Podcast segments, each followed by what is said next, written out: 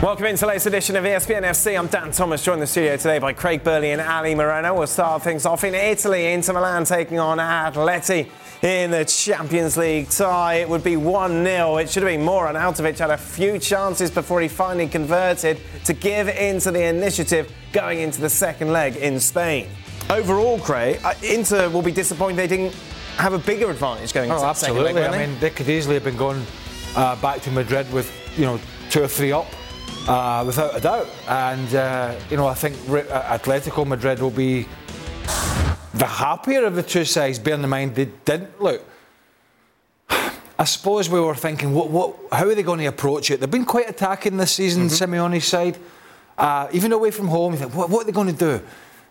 I, I, I don't think it was a surprise they were thinking, right, okay, listen, if we get a chance on the break, we'll, we'll take it, but we're going to try and be difficult to beat which they weren't really, to be honest with you. It was down to the fact uh, Inter missed those chances. But what was disappointing was they had nothing on target in, in the whole game. Uh, Atletico Madrid. We saw a couple of chances, but there was nothing on target. That was disappointing. But I don't think they'll play as badly at home again in Madrid. I still think Inter are slight favourites. Yeah. And they'll be. Th- I think Inter will be looking at it, going, "Do you know what? We'll get this team on the counter attack. We'll absolutely get them on the counter." Uh, Atletico will be the happier of the two sides because this tie could have been over. Thuram's fitness will be interesting going into the, the second leg, given the threat that he was in that first half, and given Arnautovic certainly had some chances, well, more than one, that he should have converted. Well, if indeed it plays out the way that Craig is talking about, that indeed Inter is going to play on the counter because you imagine that Atletico Madrid has the responsibility at home to get after Inter, then yes, the speed of Marcus Thuram can create all sorts of issues for Atletico Madrid in those moments of transition defensively. As for the mindset of Atletico Madrid, you, you, you were asking, sort of, Inter would be disappointed. If you ask Simeone, I don't know that he's going to be totally disappointed with the score line mm-hmm. because even him at the end of the game, when Atletico Madrid seemed to be trying to push forward, his body language to his players was no, no, calm down. The ball went out of bounds. They wanted to take it quickly, and he's actually telling a player right next to him, no, no, calm down. Calm down. We'll take this one nothing, and we'll take that home to the Metropoli- eh, to, to the Civitas Metropolitano. Why? Why is it comfortable for them? Because at home they've been great. Yeah. At home they've been dominant. They've only lost one game all season at home, and it was a, uh, a Copa del Rey semifinal match last week against Athletic Club. Other than that, they've been absolutely, completely perfect at home, at home when you consider them how dominant, how comfortable they feel there. And I think Simeone, while disappointed in the overall performance, the scoreline, he said, eh, given how this game went, we'll take it. Uh, Gab Marcotti joins us. Gab, were you surprised how dominant Inter were today? Um, not really. I mean, Inter have been really, really good this season, and, and they've been good uh, for a reason. I was a bit. Uh, I, I, agree with with what Ali said. I, I think Diego Simeone, you know, who's got a lot of experience doing what he does, he says it's 180 minutes, boys. Let's just keep it close, not concede. They conceded one goal, um, but I think clearly Atleti can't play like that the return leg, and, and they won't play like that. Uh, I, I, think we saw a slightly different Inter. I thought Calhanoglu had a, had a quiet game, uh, and obviously you've got, as you guys mentioned, the Arnautovic factor. I mean, this is the guy who, when he was young, was supposed to be the next Ibrahimovic. Well, you know, he squandered a hat trick of chances, and if you're an Inter fan, you wonder what might have been if uh, Marcus Thuram had stayed on the pitch. Yeah, that was it, wasn't it? This was the. Well, I think. The, yeah, yeah, no, no, he had a poor night when he came on in front of goal. I mean, it's not the easiest of chance, but when you when you have such a quality ball in, and this is the Champions League knockout stages, it's it's elite level. I mean, you would expect better than that, and certainly you would expect better here. Absolutely, it's not a difficult chance. Once he gets it out his feet, uh, I think the first, I think it's slightly behind him, but he gets the first touch out his feet. That sets it up pretty well and that's just a poor finish. But to go back to that point about um, Atletico uh, doing a good, well, doing a job at one 0 which is perfect for them in a sense. It's not a disaster, but it wasn't really about what they did. It was more about what yes, Inter didn't. didn't do, and that for me would be a concern for this team is that, that even though they were a little bit had a defensive nous on and were thinking about keeping it tight, they really didn't. They really didn't keep it tight, and it's just down to the fact it was poor finishing. The fact that the tie is still alive. Now, you, you quite, and Ali's right, they've been great at home this season. It's a fantastic atmosphere and, and all of that. But they actually didn't defend particularly well, which is what they've been noted for in Simeone's time at Atletico Madrid. But actually, in the last 18 months, two seasons, they haven't really defended as well as they did as they have in the past. What they have done better is, a, is an attacking force. They played better football, they created more chances, and up until his injury, Griezmann and Morata were arguably one of the best strike pairings around. Expect Morata to be back in, obviously, with Griezmann up there. But what would worry me was how many chances they allowed Inter to have. They cannot afford to do that uh, back at home. And your question about Marcus Thuram, your question about the speed of Inter in the attack. We look today and watch Axel Witsel run, and it's like, buddy, got to move them legs, yeah. got to pump the arms. Come on, Axel it's like he was moving at a different speed than say a guy like Marcus Thuram. And, and, and of course, we're not the only ones who are paying attention to this. Inter looks at this and said, yeah, it sets up for us so that we can get out in the counter. What I thought was even more disappointing today from Atletico Madrid perspective is the fact that they come off the heels of having destroyed Las Palmas in La Liga 5 0. They actually went after Las Palmas. They didn't play Antoine Griezmann in that game. Uh, and, and, and you figure that it was going to be an opportunity for Atletico Madrid, although you're not going to be completely offensive, to at the very least threaten Inter. And they never really threatened Inter. They're, they were playing this sort of in-between game in which they're trying to be de- defensive in the in the way that they set up, but the execution of that defensive game, as, as Craig had just mentioned, wasn't all that great. So if you're going to be defensive, then be defensive. And if you're going to go attack, then at, at, least be a threat in the attack. But they were neither. It, it, this was a team that, again, get, when they get caught in between, when they're not fully committed to the defensive part of the game because they're not nearly as comfortable doing it as they have been in years past, then you don't see how is it that they're going to win a game like this one. We never really saw Anton Griezmann sort of joining in the attack. We didn't really see the outside players joining in the attack. We didn't really see balls swung in from the from the outside. Nahuel Molina, who usually supports on the right hand side, that didn't happen. Mm. Atletico Madrid were not really committing numbers forward, and so therefore it allowed Inter to really grow in the game, build confidence. Say, okay, it's our game. We're gonna take it over. They'll be disappointed that it's no more than one nothing. What a year this is turning out to be for Inter, Gab. Yeah, and look, uh, you know, is it a surprise? I mean, let's not forget this is a team that uh, reached the Champions League final last year and, you know, kept it very, very close against Manchester City. And of course, they're running away with City. Yeah. I, I, I, I, we talked about Simeone. I think we have to give credit again to Simone Inzaghi, who, you know, I, I, don't think he gets the respect that he really deserves for for the for the job that he's been doing at, at Inter. Maybe it's the way he looks. He looks like some goofy kid who, you know, whose goldfish just died or something. Um, but in reality, with his program substitutions, with the fact that Inter have so many different ways of, of playing. Uh, you know, tonight the, the sort of the, the, the midfield web of combinations with Calhanoglu, Mkhitaryan, uh, that didn't really happen. Um, so they threaten you in different ways. You know, uh, they can beat you with your speed. They, they, they've got wingbacks uh, who who can be devastating, and he uses at the right time. If you know, we saw what Dumfries could do when he came on. Should Dumfries have started? Maybe he's a better player than Darmian, but but in some ways he wanted Darmian out there early to, to keep it tight. So these are the little tweaks and that, that some people might call tinkering, um, but that work so well. And so on a night like this, Barella's given more responsibility, turns in a tremendous performance. Uh, filling in uh, at center back, you wouldn't have known that he's a reserve. All these little things um, that, that Simone Inzaghi puts together. I mean, this really is a, a chameleon team, and um, and, and I think they really get the best out of the talent that they have. So, how do you divvy up going into the second leg if we ask you for a percentage chance, Gab, for both sides? How would you have it? Well, I, I think Inter are favorites. And look, um, they may not be big favorites, but, you know, I, I was listening when Ali said, uh, you know, they've lost one game all season at home. Uh, yeah, Inter don't need to beat them at home. Um, a draw is sufficient, you know, uh, and and there's no away goals or, or other silliness in, in play anymore.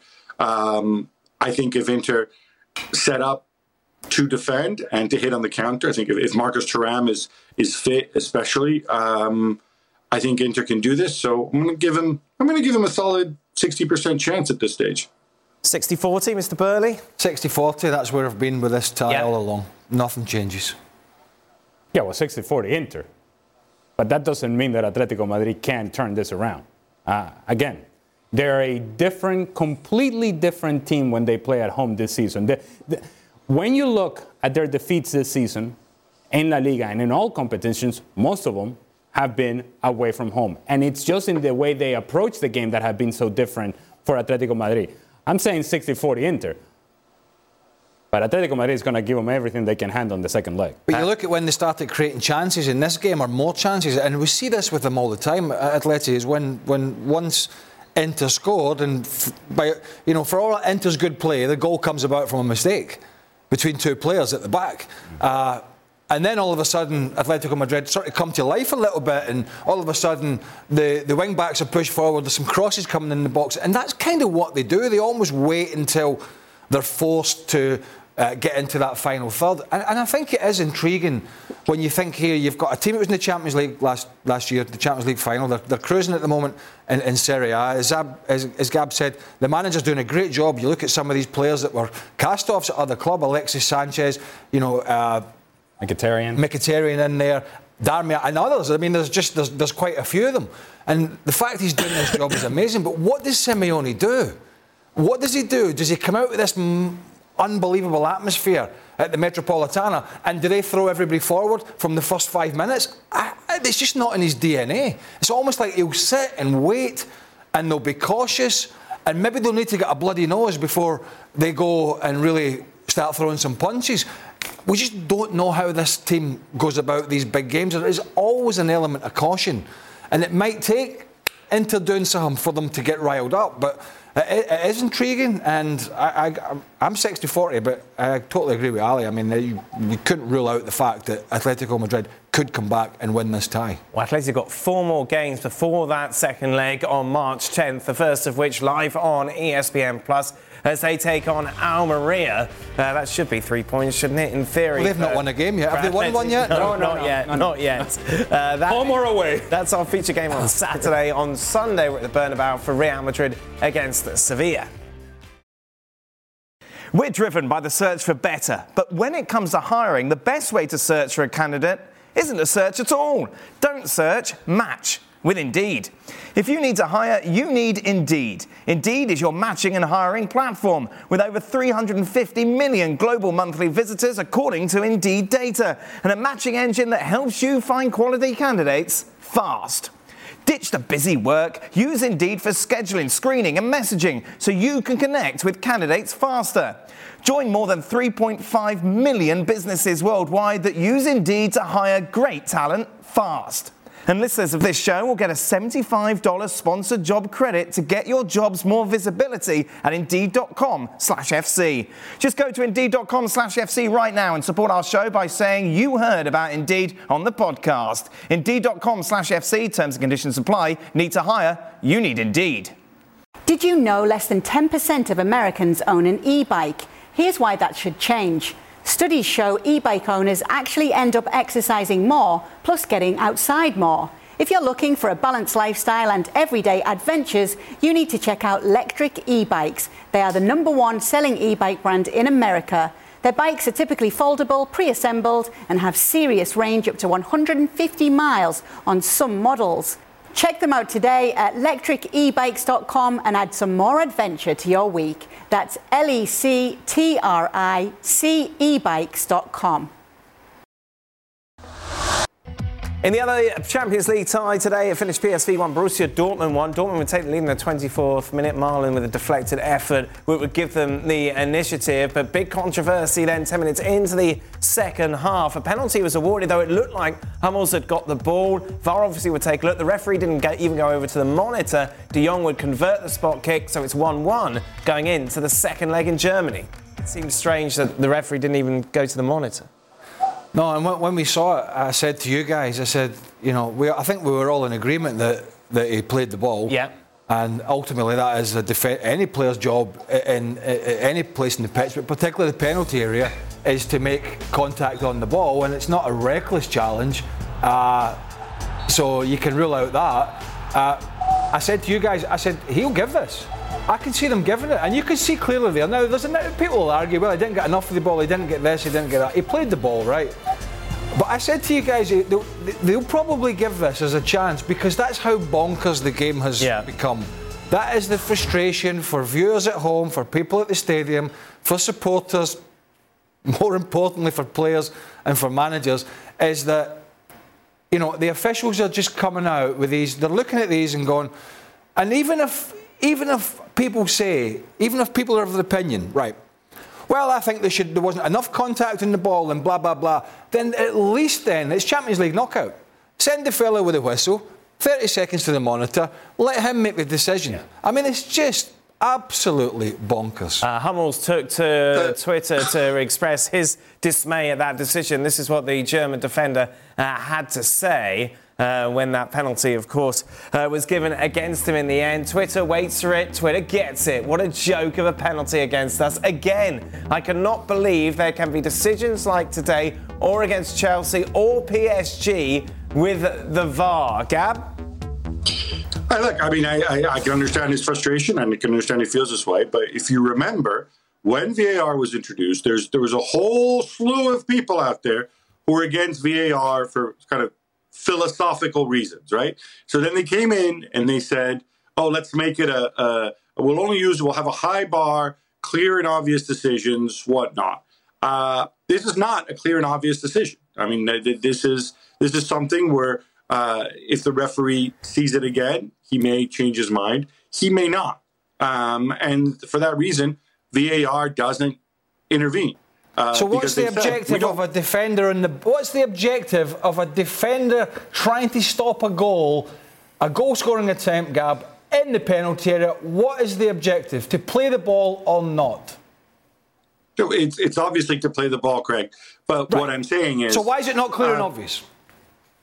It's not clear and obvious because whether he played the ball or not, evidently, uh, in the mind of the referee, uh, well, first of all, maybe the referee didn't see him play the ball clearly uh, and maybe he was duped, right? So then you would say, oh, but then the VAR should intervene. But VAR, for their part, say, well, we're not supposed to re-referee games. We're not supposed to go and uh, um, and we're only supposed to intervene if there is a very clear and obvious mistake. And once you put that protocol in, they're going to have this high bar, and you're going to get situations situations like this one where you know the referee says, "Well, I saw it clearly. Did I make a clear and obvious mistake?" And VR says, well, if you look at it, you might change your mind, but then you might not. So, all right, if you think you saw it clearly, sure, live with it.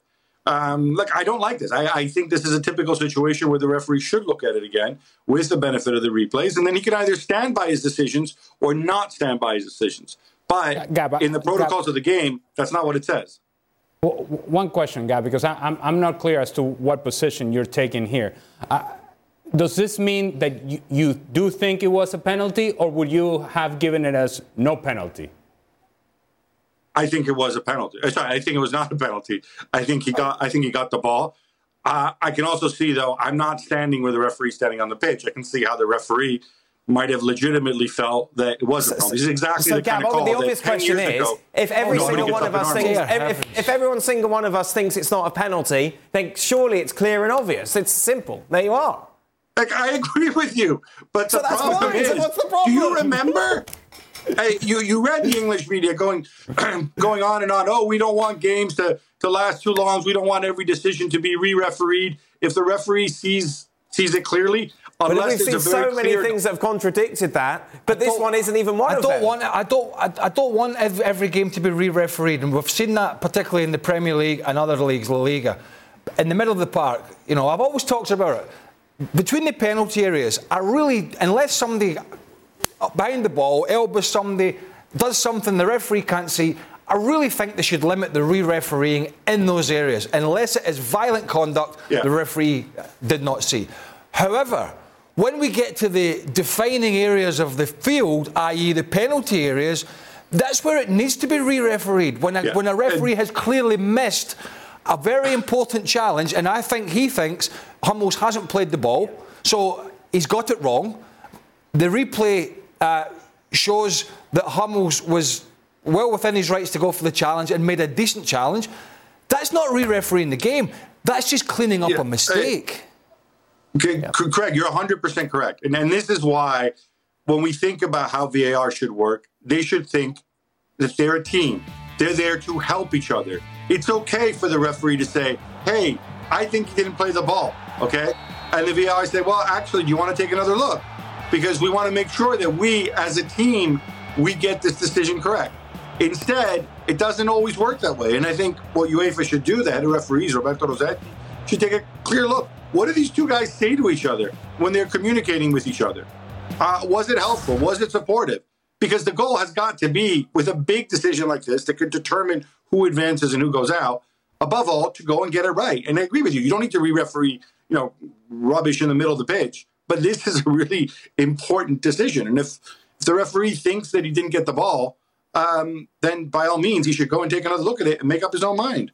And I don't know, ultimately, because we, we can get lost in this conversation and go in a cul-de-sac and go in circles. We've already, I think we're on it. that. I think we're on there. We're down yes, there. we're Just the very much there. Let me add to it then. Uh, I don't care about thresholds. I don't care about clear and obvious. I don't care about how we want to hide the truth. Isn't the system in place to get the call right? Ah. To get the call right. All the other stuff to me is nonsense and it's just a way to explain away mistakes and to excuse away mistakes. Let's get the call right. And there was a decision to be made here and they got it wrong. You can't handle the truth, Ali. That's your problem. Oh, is that it? Uh, uh, overall, away, wait for the penalty decision, Gab. 1 1 sets it up nicely, doesn't it, for the second leg in Germany? I think it does. I mean, you know, Dortmund with uh, with, with with all their foibles uh, this season, uh, maybe starting to click away together. I think they might feel that you know they have the upper hand, but they're going to have to do something that very few people have done against, dare I say it, Peter Bosz and PSV Eindhoven, which is to actually go and and beat them. That's the only way they're getting through, unless you're taking it to penalties. So um, I think it's going to be a tall order. I, I'm every time I watch PSV play. I'm always struck by how confident this team are. It's like they don't care that the other team might have better players in theory anyway. Um, so I think it's going to be a really, really tall task for uh, for Dortmund, and I think it's a typical situation where he's tinkered with his lineup so much he has to get the combinations right. Doesn't matter how intriguing this game is, it'll still be the game that's on the corner TV when we watch when we watch the games coming in. It's not getting centre stage. Not now, not ever. Wow, that's you harsh. elitist. What have I done? I'm not in charge of the TV. they go where they like.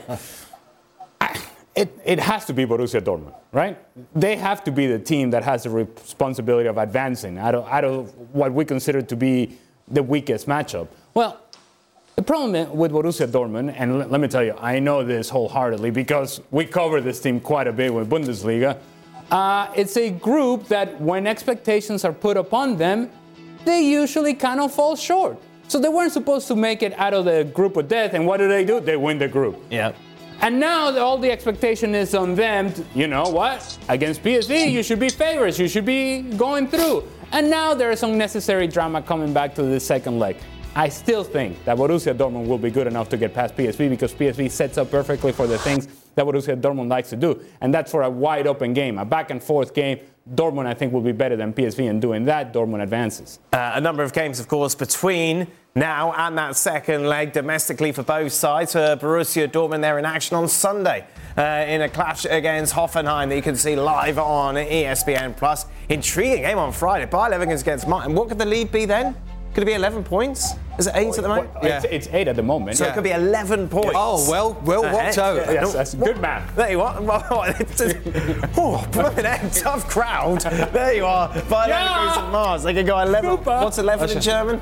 I do not know that. Oh, come on. 12, 12, 12.30 is the one. Eh, Well, Bayern Munich against Leipzig, obviously, then on the Saturday. Old Tommy. Old Tommy could Old be Tommy and his XG. Could be even worse trouble.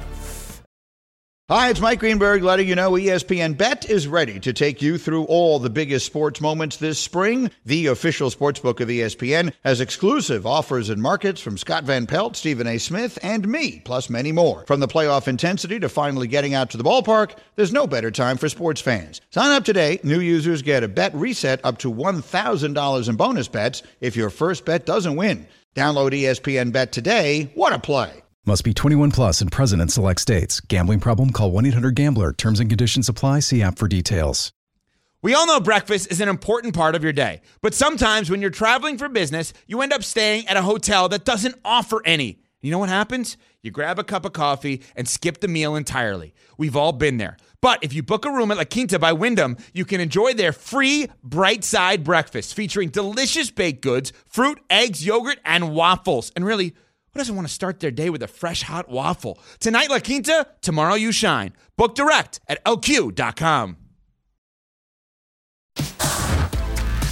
There was one game on Tuesday in the Premier League. Manchester City taking on Brentford. City would win by one goal to nil. Erling Haaland scoring the only goal of the game in the 71st minute to give Pep Guardiola's side all three points. Three points which now put them within one of Liverpool, who are in action against Luton on Wednesday. Craig, if I'm Liverpool or Arsenal watching that, I'm not that scared. No, but it's still 1 0 four or five, it's three points, isn't it? And we tried to write Erling Haaland off yesterday in the show. I told, no, I didn't tell you, but uh, obviously come off the back of not a particularly good game in finishing wise against Chelsea when he missed two or three really good chances. Uh, took his goal well there, helped the defender slip. But, but yeah, I mean, there is. I mean, it was only a couple of weeks ago they played Brentford in London and absolutely destroyed them that day. I mean, uh, keeper Flekken, I think, made nine or ten stunning saves in the first half alone before Phil Foden got his hat trick. It was more tricky for them tonight. And they are a little exposed at the back, which we have talked about. Uh, at times, you saw that chance they had there. Uh, you know, Walker getting back in with his pace actually rushed the player on to take the strike. But, but it's three points. They aren't destroying teams at the moment, but they will. Right. It's, it's coming. Okay. And, and I think the Arsenal and Liverpool just can't let the guard down because, you know do we really think City are going to go have, many off days between now and the end of the season? I, I, I don't think so. Do you have the same confidence as well, Craig? I agree with you that I think it's coming. At some point, this is all going to open up for Manchester City. But what worries me is from now until the moment it actually comes and actually you see Manchester City destroying teams, they continue to make mistakes defensively that put them in situations in which the games become a whole lot more stressful. And today could have been even more stressful had Brentford been able to take advantage of some counter-attack opportunities. Manchester City have to clean up what they do defensively and have to stop turning the ball over in bad areas, which then opens up all the space in behind for other teams to run into.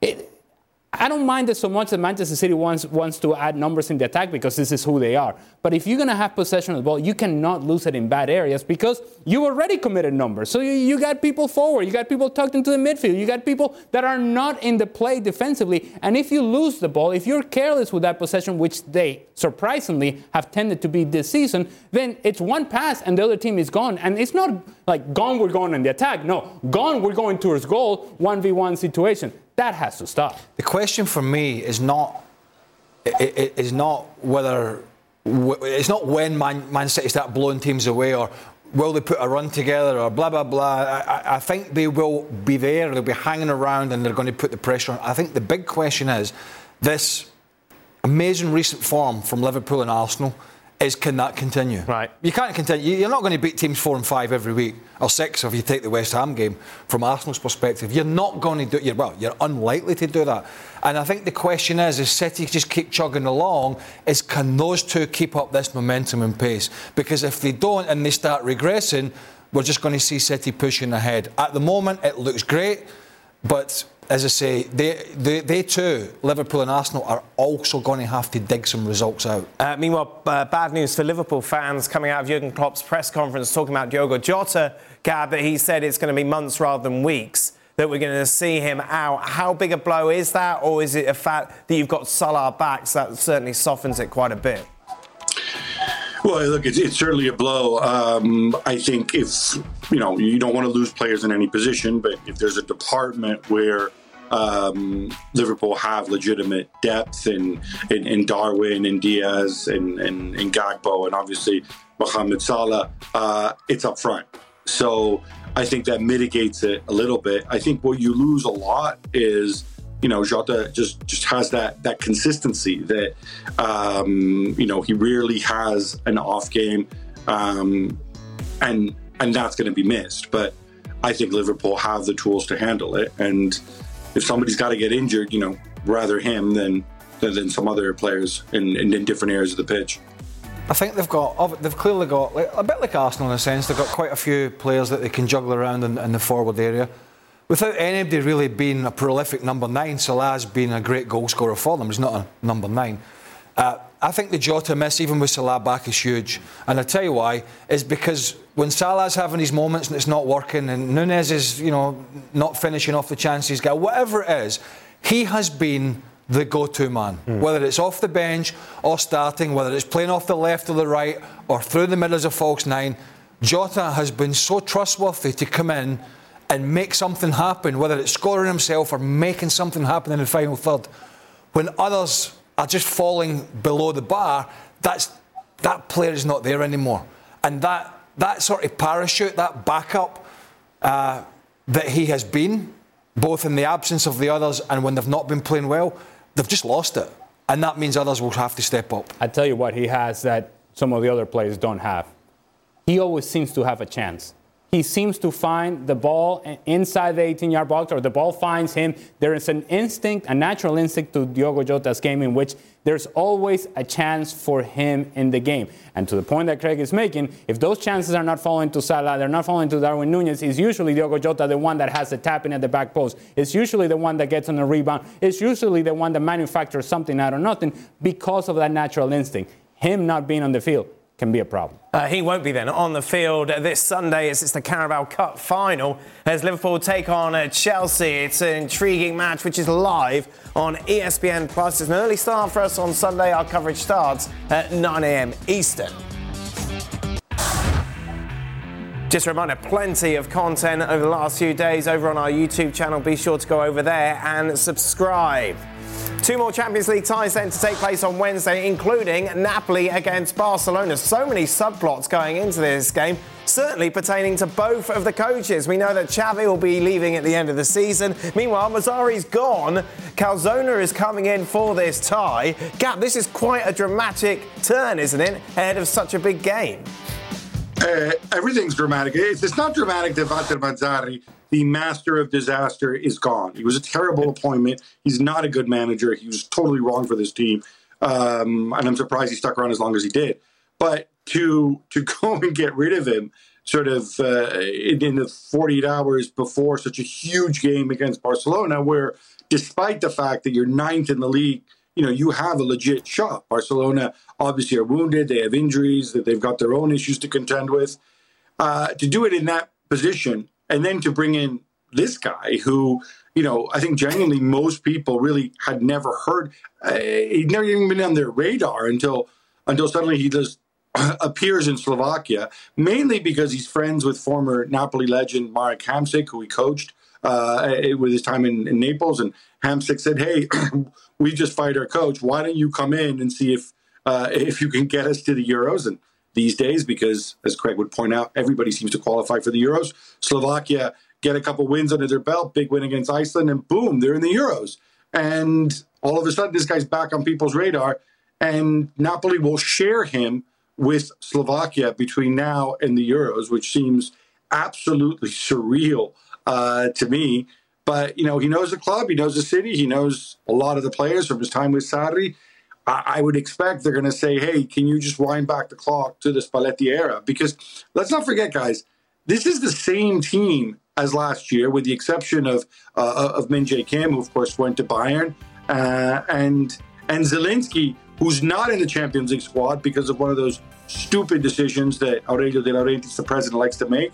He's a free agent in June. He hasn't extended his contract, so he says, "Fine, then. Well, I'm not going to put you in the Champions League squad, so you don't get to play against Barcelona." Um, other than that, it's the same crew as last year, plus plus the new signings. So Oscar was available. there you go. Well, he got linked with, oh, yeah, with uh, Bayern Munich yesterday. Bayern, yeah. And a little shout for uh, interim Bayern job. It floated about yesterday. Yeah, there could we go. Could have jumped. Listen, I don't know how many times over the last 10, 15 years you could say this is a pretty good time to play Barcelona. Yeah. Right now, I know Napoli are clearly clearly having their own uh, issues, both on and off the field.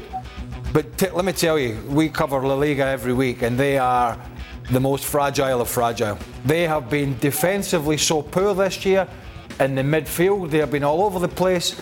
Uh, and up front, occasionally it clicks. Occasionally. Uh, they're, they are nothing to fear. Barcelona, that is. Absolutely nothing to fear. And it would not surprise me if, if Napoli could at least take a lead uh, back to the Montjuic. Uh, but it depends how Napoli view this game and how they can get, get at this Barca side, because almost every team in La Liga, you know, Villarreal go there, score five. Granada second bottom, go there, sco- go there, score three. Uh, this team are vulnerable, and if Napoli can get at them, we'll see that vulnerability again. Mediocre, and when I say mediocre, I mean mediocre teams offensively in La Liga, right? Have scored Yep. against Barcelona. Craig just mentioned a couple, but we can go down the list, and the list is heavy. Yep. Anybody who plays against Barcelona will have opportunities to score, and more than likely will score goals. It, it's, now it's just a statement of fact. It's not even an opinion. Is you just look at how they play defensively. They're going to make mistakes. If you have any sort of talent going forward, just a glimmer of hope going forward, there will be chances for you. Napoli has more than that going forward. I, I imagine that Napoli looks at the back line and the defensive structure of Barcelona, if you want to call it structure or lack thereof. We can attack this team. I don't care how terrible we have been.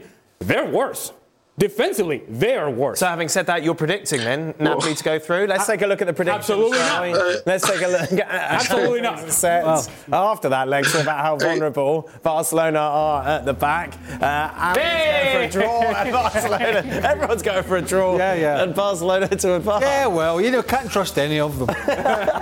expect? well, because we, we talk about, not playing. See? There you are. we talk about we talk about consistency, consistency and continuity coming into big matches and having built confidence and so on and so forth. Well, how do you do that if you're Napoli when this guy's just walking in the door? I don't. I don't understand exactly uh, about the timing of making this change. It, it does. I don't think it suits the situation. I, I imagine Who knows? It might do an Ivory Coast. Well, maybe. Maybe, maybe that's what we're going for here. it's Napoli. I don't quite think that that's the case because Napoli have their issues as well. Last word on this, you Gab. No, it's funny you say it worked for Ivory Coast. Look, it worked for Slovakia too. They literally found this guy on the street, made a phone call, and he turned it around for them. So he clearly is the miracle man, and that's what they're hoping for. And you know, they, they, they've, they've got uh, they- they have Osimhen back, they have Kvaratskhelia back. Why not? But yeah, uh, your head tells you, guys, for all the issues Barcelona have, they're third in La Liga. Napoli are ninth in Serie A, and I think nine is behind three. Uh, that said, um, who knows, man? It, it's a wacky world that Napoli live in. Who knows, man? Well, I think one, we, one thing we do know is that not many people are giving Porto uh, much hope in the other game that we'll see take place on Wednesday. Uh, Arsenal are huge favourites to advance, and given their recent form, uh, you can see why. Let's just go straight to the predictions, shall we? I don't. Is anyone doing Porto anything? Uh, 4 0, 2 1. God, I got a big excited. Oh, yeah, yeah, you did. You know the game's in Porto. Yes. I do know the game is in Porto. You got after it, Dan. I did. 2 1, 2 1. Gab, you think 1 1? Oh, Yeah, look, I, I, I think Arsenal are going to advance, but I think I, I, I think in this game he's he's got injured guys who are, who are coming back, uh, who I think he's going to leave on the bench. I think you know Porto at home. We had we heard some big fighting words from from Sergio Conceição, and I think Arteta he's got bigger fish to fry. I, I think he can live. I'm not saying he's going to play for the draw, but I think that could play into Porto's hands uh, a, a little bit, and so I went for the draw.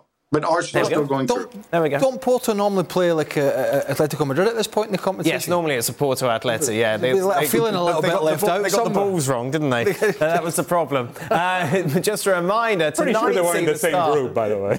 Start, Oh, no. oh, facts. Yeah, but No, they were not. They were in the Barcelona. Oh, group. no. Oh, there we go. Uh, just a reminder the CONCACAF Women's Gold Cup kicks off tonight, and you can watch it live on ESPN Deportes, ESPN Plus as well. Uh, you've got Mexico in action against Argentina, followed by the US against Dominican Republic. For a lot more on that competition, be sure to check out uh, the latest edition of Football Americas with Seb and Herc. One last thing before we go, just for Craig, more developments coming out about Kylian Mbappe's possible contract uh, to Real Madrid. Just order He- a pizza. He's going to take a pay cut, Gab, but he's going to get a nice little signing on bonus. Is that right? Okay, so first of all, I think we in the media need to be a little bit more accurate with Oh, okay. our uh, language. I'm not talking about you. I'm talking about everybody who's reported this pay cut story. Uh, his contract ends on June 30th. After that, his pay will be exactly zero until he signs a new contract. He's not going to Oh. take a pay cut. Um, he will be making less than what he was due to make this season, or, or what he was going to make this season uh, at Paris Saint Germain. Uh, yes. Yes, that's Uh, only but the whole he's also- definition of a pay cut, Gab. If I'm on Well, 50 no, million a week and go down to 10 million, then that's it. That's that's a lot, by the Well, way. That's a no, pay cut. because for two reasons. One is his contract is over, and secondly, he won't be getting that big loyalty bonus that he negotiated for taking up his his option year. So, uh, yeah, he will be making less money, uh, but then he's also going to be getting an enormous signing bonus because he's arriving as a free agent. So, I think in the end, it'll probably come close to uh, to, to netting out for him. He's also going to get a longer term deal, of course. Um, but I think for Real Madrid, it was really important that you know they didn't want to bring this guy in and have him earn you know three times as much as the next highest earner at the club. That's something that Right. they've been very clear on. Even Cristiano didn't get that. So or until until the latter stages of his career. Um, that where it come to? sorry again? Is this where it's come to? What's that? This this hideous despot discussion What, it continuously it was just a little about tie the bow Kylian Mbappe on the end of and the this show. tiresome, What happened to your pizza? tiresome, What did you got on your pizza? and Mbappe, An Mbappe. pizza Mbappe. I was Really? going to smash it. Uh, Honestly, it, that can we just the stop talking about him? No, Craig, no way. Wait till Guys, his he's got the- presentation. Absolutely. Wait till- wait Here he comes. He's on the plane. Oh, it's going to be exciting. know. Can't wait. How much is he getting? Who cares? Uh, Who cares? Uh, we'll, we'll be here for extra time. Stay with us. Who cares?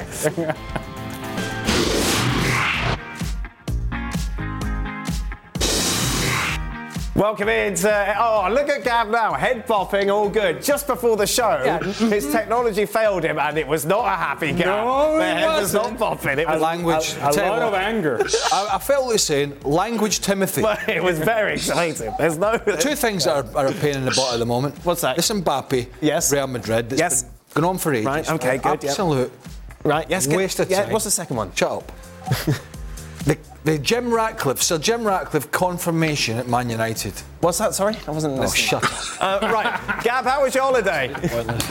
Uh, it was good. It was good. Eh? I was in uh, I was in Tanzania. Um, Oh, I saw isn't that where you got your sorts of- credit card? Yeah, you want to say you didn't spend two thousand dollars on my credit card, did you? Uh, there's, a, there's a tad more than that, but yes, thank you, Craig. I'm, I'm grateful for your uh, uh, contribution to my family holiday, which allowed me to see elephants and wildebeest and giraffes and oh, zebras brilliant. No, and Oh, it's not all about you, Gab. What about the kids?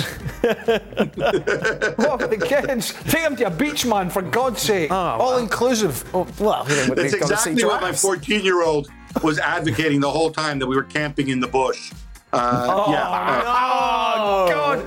Ants crawling up inside. Oh, and all that. garbage. But were you God, camping, yeah. camping, or, Or kind glamping. of, or glamping? Yeah. What's glamping? Glamping is glamorous camping. Yes, yes, Hence fancy. the amalgamation of the two words.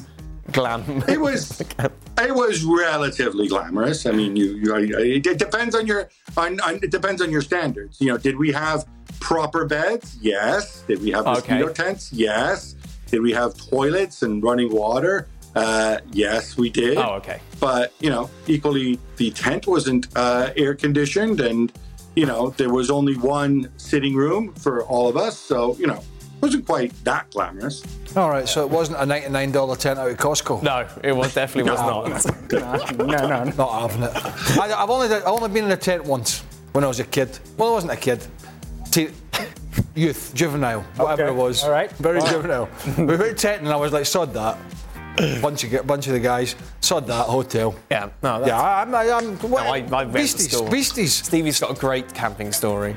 I don't think I can tell it. It's very on the line. Oh, yeah? I- Most of Stevie's stories are on the line. I know. are Lives on the line. It's a great one, though.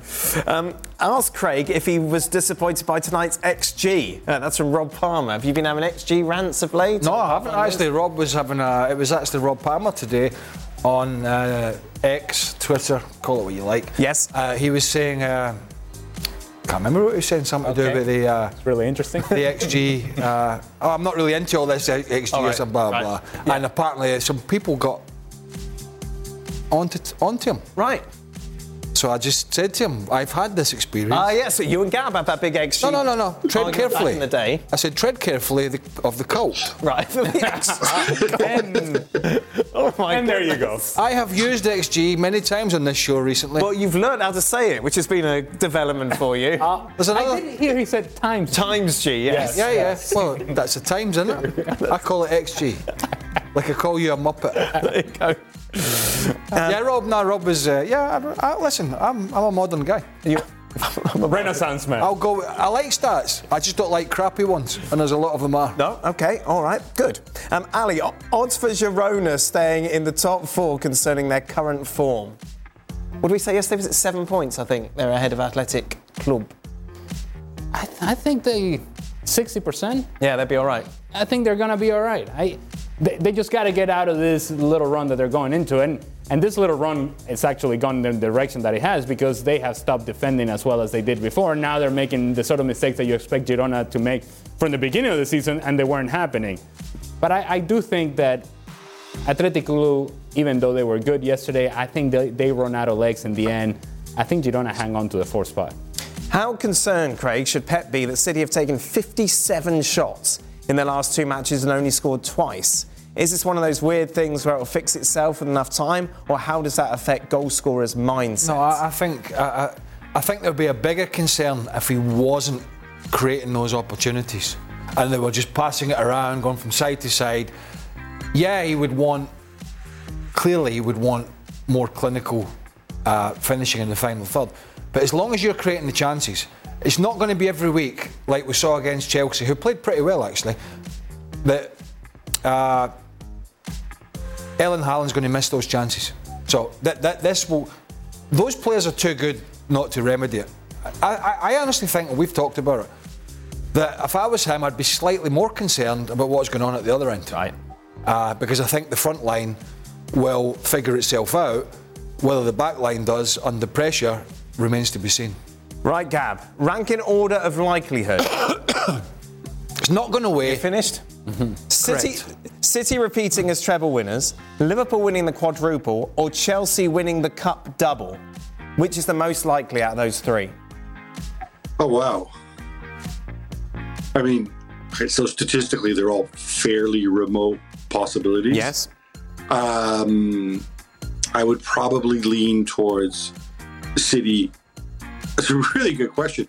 I think I'd probably lean marginally towards City winning uh, the treble, just because Chelsea have a ton of issues, and I know obviously the treble's a heavy lift, but you know it's City, and they did do it. They did do it last year. Liverpool winning the quadruple, I think too many things have to go uh, have to go right for that to happen. So I would, yeah, I would go City, Chelsea, Liverpool. Do you concur? Probably yes. Even though it would look on, you think, well, Chelsea's only got to do a couple of things here. Yeah, but That's a lot. Yeah. But I know it's been better recently. Yeah. But But. but I agree. I concur. Gab, what is the best derby to see in person in Serie A? Ooh, in Serie A. Okay, so it depends. It depends what you like, right? Uh, if you like to see, you know, tifo, the big choreographies um, in, in the stands, uh, then partial to San Siro, I would say the Milan derby. Uh, if you like seeing two sets of fans who, who, despite being from the same city, uh, are incredibly creative uh, in their insults at each other and have it go at each other for, for 90 minutes. I would go with the Rome derby, although often the football's absolute rubbish in the Rome derby. Uh, if you just want to see uh, a derby that's a local derby and that we haven't had for a while because they've been in Serie B, but uh, with two towns that have this absurd rivalry that goes back to medieval times where they argue over stupid things like who's more exits off the motorway and whatever. Uh, I would go with Brescia against Atalanta, which I still think is one of the most intense derbies uh, in Europe. For Craig, how hard do you think it'll be for Silva to get back in the Chelsea team with how well Disasi and Colwill seem to play together? Well, I mean, I, I suppose it depends. Is how how I, I suppose it depends how long that lasts. Yep. If they, and I'm presuming that will be the back line for the Carabao Cup final. Mm-hmm. I don't see any reason why you would change it unless needs must. Then you can only play your way out the side, playing as well as they did. I mean, Malo Gusto's done a pretty good job because we thought Reece James was going to be a huge hole. Uh, obviously, Chilwell's fit again. Uh, but the centre half position has been an issue, and you've had people playing out. You've had this, I see, playing right back. You've had Colwill playing left back. Badiashile's come in, hasn't played No. particularly well. And Thiago Silva's 39. So, I mean, I don't think, I think he would be. Are you all right? Yeah, I'm fine. Thank you. See what happens when you have a, a little cheeky pop at somebody coughing away? Don't cough. Take a breath. Take a breath. Maybe a wee glass Have of you water. finished? I feel, I uh, feel very comfortable. I, I, mean, I would between you imagine at 39, Yeah. the dis- as much as your other half may be upset Right. and go on Instagram, there's got to be an understanding that, you know, it, it, there are other players going to come through and take your place at some point. Ali, by the end of this season, who has a better chance to pass Haaland as top scorer? He's put Salah and Saka, but Saka's on 12 at the moment. Haaland's on 17. I don't think that's happening. Okay. Salah's on 15. Solanke's on 14. Watkins is on 13. Well, the answer is neither. Oh, It's not happening. okay. Erling Haaland's going to score a bunch of goals from here till the end of the season. So, And, and that's that. yeah. That's the end of that, Nemo. yeah, thanks for that. Craig, how would you do the lineup of Real Madrid if Mbappe signs next summer?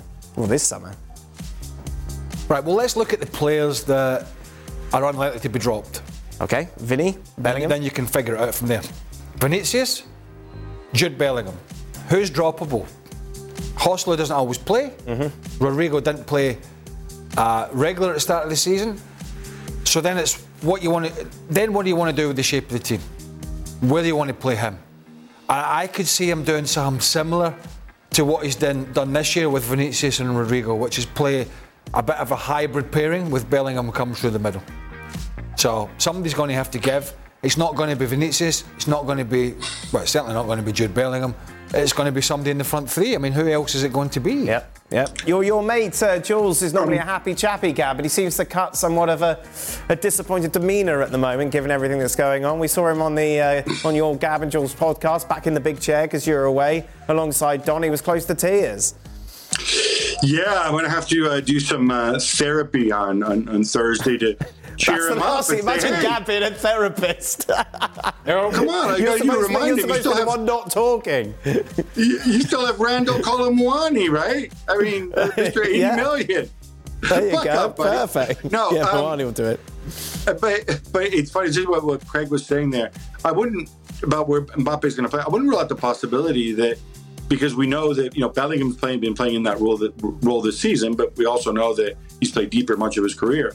Um, I think there's also the possibility he could go back to uh, a 4-3-3 with maybe Valverde as the, the third guy uh, on the right and Mbappe through the middle, which obviously um, Luis Enrique has tried to get him to play this season, and then Bellingham in, uh, in, in in midfield, but still with license to go forward. So um, I, I think one of the discussions that Real Madrid would have had with him, and that Carlo Ancelotti specifically will be having with him, is is precisely that. Is look, you know, you're not gonna, you're not just gonna be the guy who sits on the left and cuts inside and stands around the rest of the time. You know, you're here for a reason because we want you to be a big part of this team. So I I would expect him to play through the through the middle in some capacity. Can I, Did just you- tell you, uh, can uh, I just tell you it's a great problem to have? It's not bad, is it? Honestly, this Yeah. is VIP problems. Right Yes. here. So Carlo Ancelotti will be more than happy to have whatever conversation he needs to have, if indeed that's the case. You just put him out there, Yep. right? And, and honestly, you put Vini and, and Mbappe playing together and Bellingham in behind. Look, if Rodrigo has to go to the bench, so be it. He- He'll come off the bench and, and, and actually be an impactful player for you. So honestly, this is a non-issue for me. I have just one last question about your camping trip, Gab. What was the food situation? Were you all sat around an Well, open they ate. fire? Yes, but what did he eat? How did he eat? Was it a Uber Eats job dialing in? I don't think so. It's a little far. Tanzania? Yeah. Or was cooking around the fire, or did you have a chef that would come in? It's funny enough. Uber Eats uh, in the Serengeti is is, is pretty uh, is pretty limited. It's gap in the Um, market. There we go. exactly. Delivered by drone. Stevie off. Uh, no, no, no. There, there, there, there were, there were the, the people there who who serviced the, the, the, the tents and what they they served us. They served us meals and there was a lot of lovely fresh fruit and uh, and, and local food. This is VIP Um, problems as well. Oh man, this is where we Well- play Mbappe. exactly. uh, but uh, no, it, it was funny. Um, somebody uh, who was who, who was on the trip uh, asked, uh, "What? Why don't they eat zebras and wildebeest?" And possibly somebody related to Stevie. I'm not sure, but um, it, it did strike me that a guy couldn't answer the question. So I'm going to chuck that out to anyone. Like, has has anybody ever eaten zebra meat or wildebeest meat? Is there a reason why?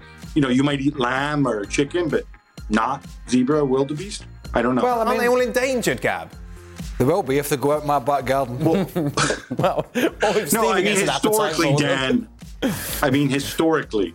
Oh, Uh, historically. Okay. And by the All way, right. He said- uh, you can go hunting, since if this is your thing, Dan.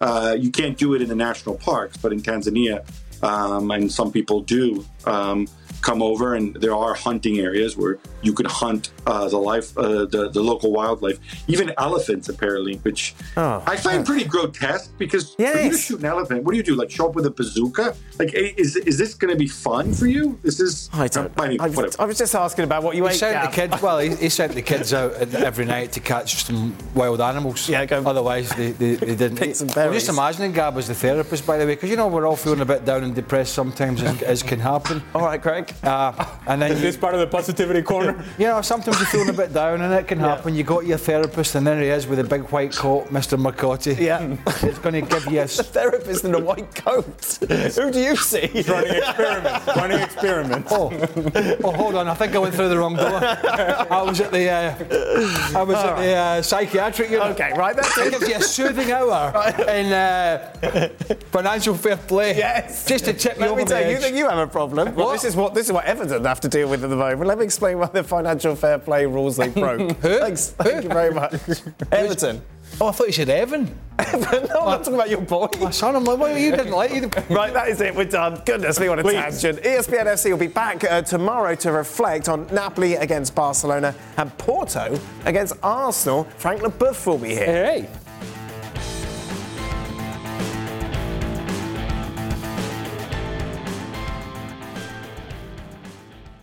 We're driven by the search for better. But when it comes to hiring, the best way to search for a candidate is to not search at all. Don't search, match with Indeed. If you need to hire, you need Indeed. Indeed is your matching and hiring platform with over 350 million global monthly visitors, according to Indeed data, and a matching engine that helps you find quality candidates fast. Ditch the busy work. Use Indeed for scheduling, screening, and messaging so you can connect with candidates faster. And Indeed doesn't just help you hire faster. 93% of employers agree Indeed delivers the highest quality matches compared to other job sites, according to a recent Indeed survey. Leveraging over 140 million qualifications and preferences every day, Indeed's matching engine is constantly learning from your preferences. So the more you use Indeed, the better it gets. Join more than 3.5 million businesses worldwide that use Indeed to hire great talent fast. And listeners of this show will get a $75 sponsored job credit to get your jobs more visibility at Indeed.com slash FC. Just go to Indeed.com slash FC right now and support our show by saying you heard about Indeed on this podcast. Indeed.com slash FC. Terms and conditions apply. Need to hire? You need Indeed.